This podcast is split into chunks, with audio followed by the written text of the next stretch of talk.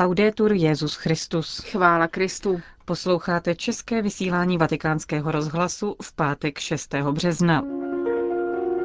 Aktuality z Vatikánu a ze světa a po nich promluva otce kardinála Tomáše Špidlíka. To už je jako tradičně náplň našeho pátečního vysílání. Hezký poslech vám k němu přejí Johana Bronková a Markéta Šindelářová. Zprávy vatikánského rozhlasu. Vatikán. Benedikta XVI. a jeho spolupracovníky zítra čeká poslední den postních duchovních cvičení, který meditace připravuje dnes hovořil o hlásání božího slova a o praktických důsledcích jeho naslouchání a uvádění do života. Exercitátor se inspiroval také slovy, kterými svatý Pavel povzbuzuje Timoteje, aby hlásal boží slovo, ať je to vhod či nevhod.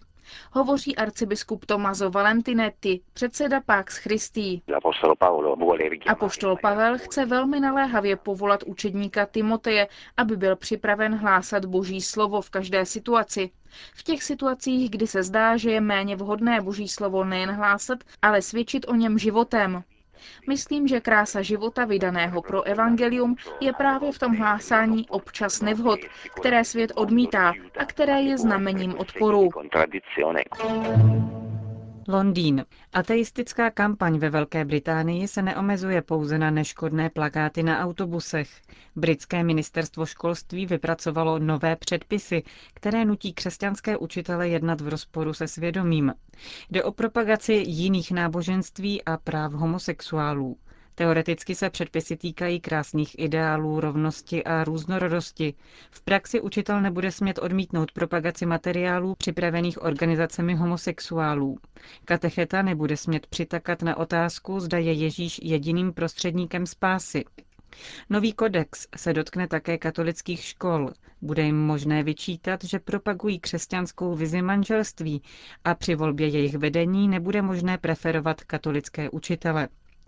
Podle anglických biskupů přijetí nového kodexu povede k masovému propouštění učitelů a zavírání katolických škol. Hrozba není pouze teoretická. Přednedávnem byla církev ve Velké Británii donucena k zavření středisek pro adopce, protože byla nucena ke zprostředkovávání adopcí pro homosexuální páry. Ve Velké Británii se množí případy pro následování lidí, kteří se nepodřizují novým normám rovnosti a různorodosti. Deník The Daily Mail připomíná mimo jiné také případ pečovatelky propuštěné z práce proto, že pacientce slíbila modlitbu, nebo potrestání státního úředníka, který se chtěl vyhýbat účasti na homosexuálních zásnubách. Biskupové Anglie a Walesu zaslali oficiální protest na britské ministerstvo školství a stále ještě doufají, že vláda od svých kontroverzních plánů upustí. Bagdád. V chaldejském kostele Pany Marie v iráckém hlavním městě byla minulou sobotu sloužena vzpomínková mše za monsignora Faraje Raho, který byl loni 29. února unesen a jeho tělo bylo nalezeno o dva týdny později 13. března na předměstí Mosulu. Při jeho únosu byli zavražděni také jeho dva strážci a řidič. Vzpomínkovou bohoslužbu koncelebrovali chaldejský patriarcha kardinál Emanuel III. Deli, patriarchální vikář chaldejské církve Šlemon Varduni a otec Muštak Zambaga. Tělo biskupa Raho, které je pohřbeno v Karamles, bude podle informací, které v rozhovoru pro Bagdal Hope uvedl chaldejský kněz Mosulu, otec Jughana, tento měsíc převezeno do Mosulu. Biskup Raho totiž ve své závěti vyjádřil přání být pohřben v kostele svatého Pavla, který v Mosulu založil ještě jako kněz. Budapešť. K sociálním nepokojům, ke kterým došlo v minulých dnech v Maďarsku, se vyjádřil tamní episkopát. Vyzval vládu, aby se zabývala skutečnými problémy a ne těmi, které se uměle vytvářejí i řeší v médiích. Za naléhavé potřeby biskupové označují zajištění bezpečnosti, nezbytné zdravotní péče, podporu rodiny a výchovu příštích generací. Episkopát pozvedl hlas 3. března po pohřbu dvou Romů, kterým neznámí pachatelé zapálili dům. Nedávno předtím na stejném místě Romové zabili rumunského sportovce. Biskupové upozorňují, že jde o pouhý vrchol ledovce celé řady násilných aktů. Podle pozorovatelů je pozadí násilných činů stále kritičtější hospodářská situace v Maďarsku. S rostoucí nezaměstnaností se mnozí ocitají na okraji bídy a stoupá zločinnost. Maďarsko-romské gengy dokonce zabírají lidem domy, takzvaně si je půjčují na užívání. Maďarští biskupové upozorňují, že tyto zločinecké skupiny kontrolují už celé lokality a městské čtvrti. Lidé se cítí bezbraní. Episkopát proto apeluje na vládu, aby se nevyhýbala odpovědnosti a začala se situací zabývat. Podobné výzvy vydali také tamní luteráni a kalvíni. Předseda Rady Maďarské reformované církve označil současnou situaci za výsledek řady zanedbání a sociální eroze, za kterou nese největší zodpovědnost vláda. Proto je nutné podniknout nápravná opatření, která postaví do centra člověka a společnost a ne krátkodobé egoistické cíle, napsal Gustav Belčkej. Konec zpráv.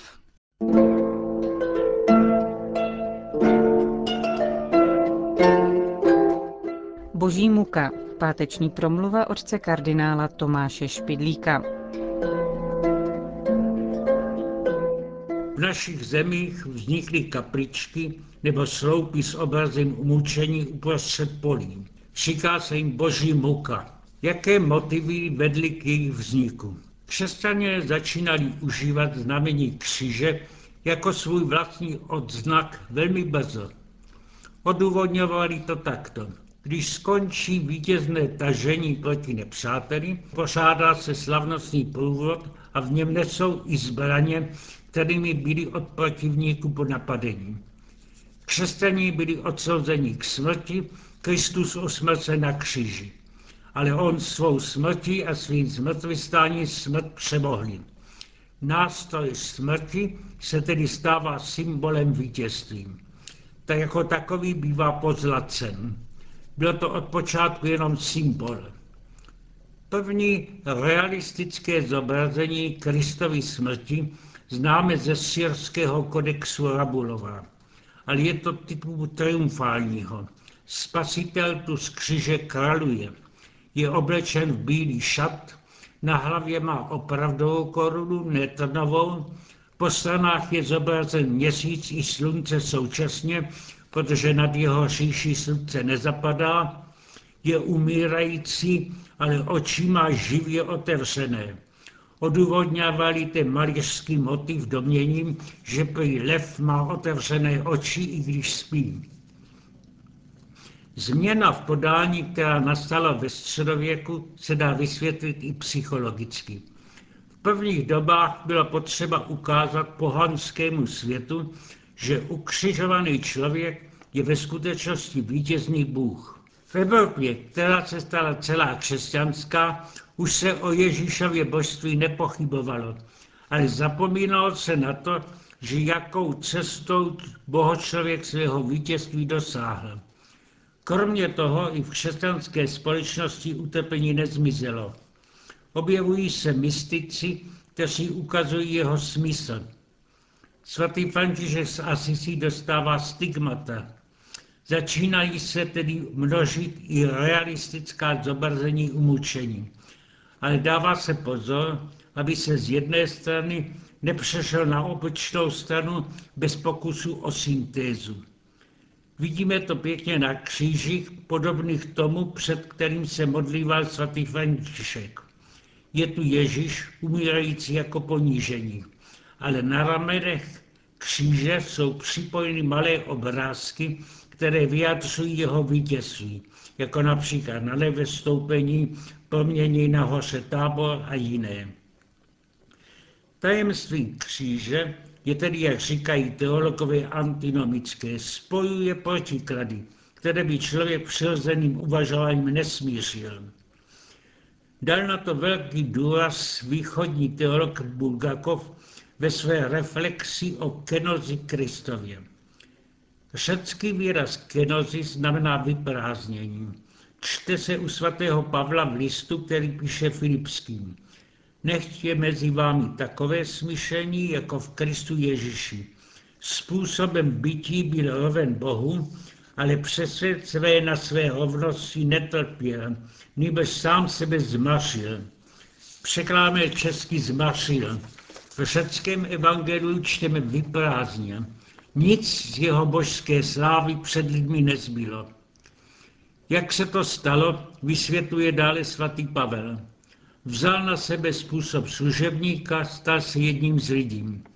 a v podobě člověka se ponížil, poslušností podstoupil i smrt, a to smrt na kříži. To je tedy bolestná stránka tajemství. Ale hned na to je doplněna tou druhou protikladnou. Proto se v textu listu hned dodává, proto ho Bůh vyvýšil nade vše a dal mu jméno nad každé jméno, aby se před jménem Ježíšovým sklonilo každé koleno na nebi, nad zemí i pod zemí a k slávě Boha Otce každý jazyk vyznával, Ježíš Kristus je Pán. Tyto dvě neoddělitelné stránky tajemství se tedy snaží nějak znázornit křesťanští umělci při zobrazení kříže. Teolog Bulgakov k tomu však chce přidat vysvětlení, který by nám pomohlo lépe pochopit mystérium. Vychází z toho, jak tomu obyčejně lidé rozumí. Myslíme v čase a proto rozlišujeme tři odlišná období. První je od věčnosti. Syn Boží, Bůh rovný Bohu Otci, je v Boží slávě. Druhé období začíná jeho vtělením. Narodil se jako člověk a přijal tedy všechny lidské slabosti na sebe, tedy potupnou smrt. Ale nemohlo to trvat dlouho. Přichází třetí období, spasitel lidí se svým zmrtvých stáním a na nebestoupeným se vrací naspět do své věčné slávy. Je to vysvětlení správné? Není pochyby, že je, ale má jeden nedostatek. Je příliš lidské.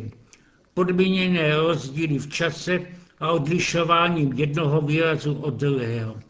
Jak to tedy doplňuje Bulgakov? Analyzuje na prvním místě výraz vyprázdnění. Jeden člověk se před druhým vyprázdní, když se zbaví vlastního mínění a vůle, myslí a dělá jenom to, co myslí a chce druhý. V tom poměru je syn, druhá božská osoba, od věčnosti vzhledem otci. Je vyjádřením otcova myšlení a vůle. Ale tam to není ponížení a utrpení. Je to vrcholná důstojnost a radost. Právě tím se stává synem ve slávě. Z lásky k lidem Ježíš tento postoj přenesl do stavu lidí, kde podřízení jiným znamená ponížení. Přenesl nebeskou radost do lidské bolesti, aby tím utrpení přemohl. Ale chce tím naučit i nás. Proto píše svatý Pavel, nechť je mezi vámi takové smýšlení, jako v Kristu Ježíši. Není to ovšem snadné. Pochopitelně a podivuhodně to pochopili mystici. Uveďme jeden příklad. Svatá Lidvína ze Schidamu je patronkou nemocných. Jako mladé holandské děvče rada brusila. Dělali to ve středověku tak, že si uvazovali na nohy ryby kosti. Při jednom takovém závodění spadla a poranila se. Malý sportovní úraz se nebere vážně. Ale tu se něco vážného přihodilo, vnitřní krvácení. Nedovedně léčení se stalo targickou a bolestnou trvalou nemocí a dokonce oslepla. Lidvina si zoufala, myslela na sebe vraždu, ale kněz jí přinese kříž s napomenutím. Tu máš čitelnou knihu a čtí neustále. A stal se opravdový vnitřní zázrak. Nejenom se stala při všech bolestech usměvavou, ale dokonce řekla, kdybych si jedním zdravasem vyprosila zdraví, tak bych se ten zdravas nepomodlila. Něco takového ovšem i jako virtuózní symfonie, není to pro začátečníky. Těm začím stačí přesvědčení, že dnešní bolesti jsou dočasné a že něco velmi ceného přinesou časem.